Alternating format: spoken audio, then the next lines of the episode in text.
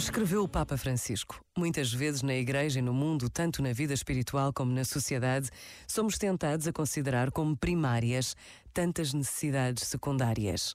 É uma tentação diária o fazer tornarem-se primárias tantas necessidades secundárias. Por outras palavras, corremos o risco de nos concentrar em usos, costumes e tradições que fixam o coração naquilo que passa, fazendo esquecer o que permanece.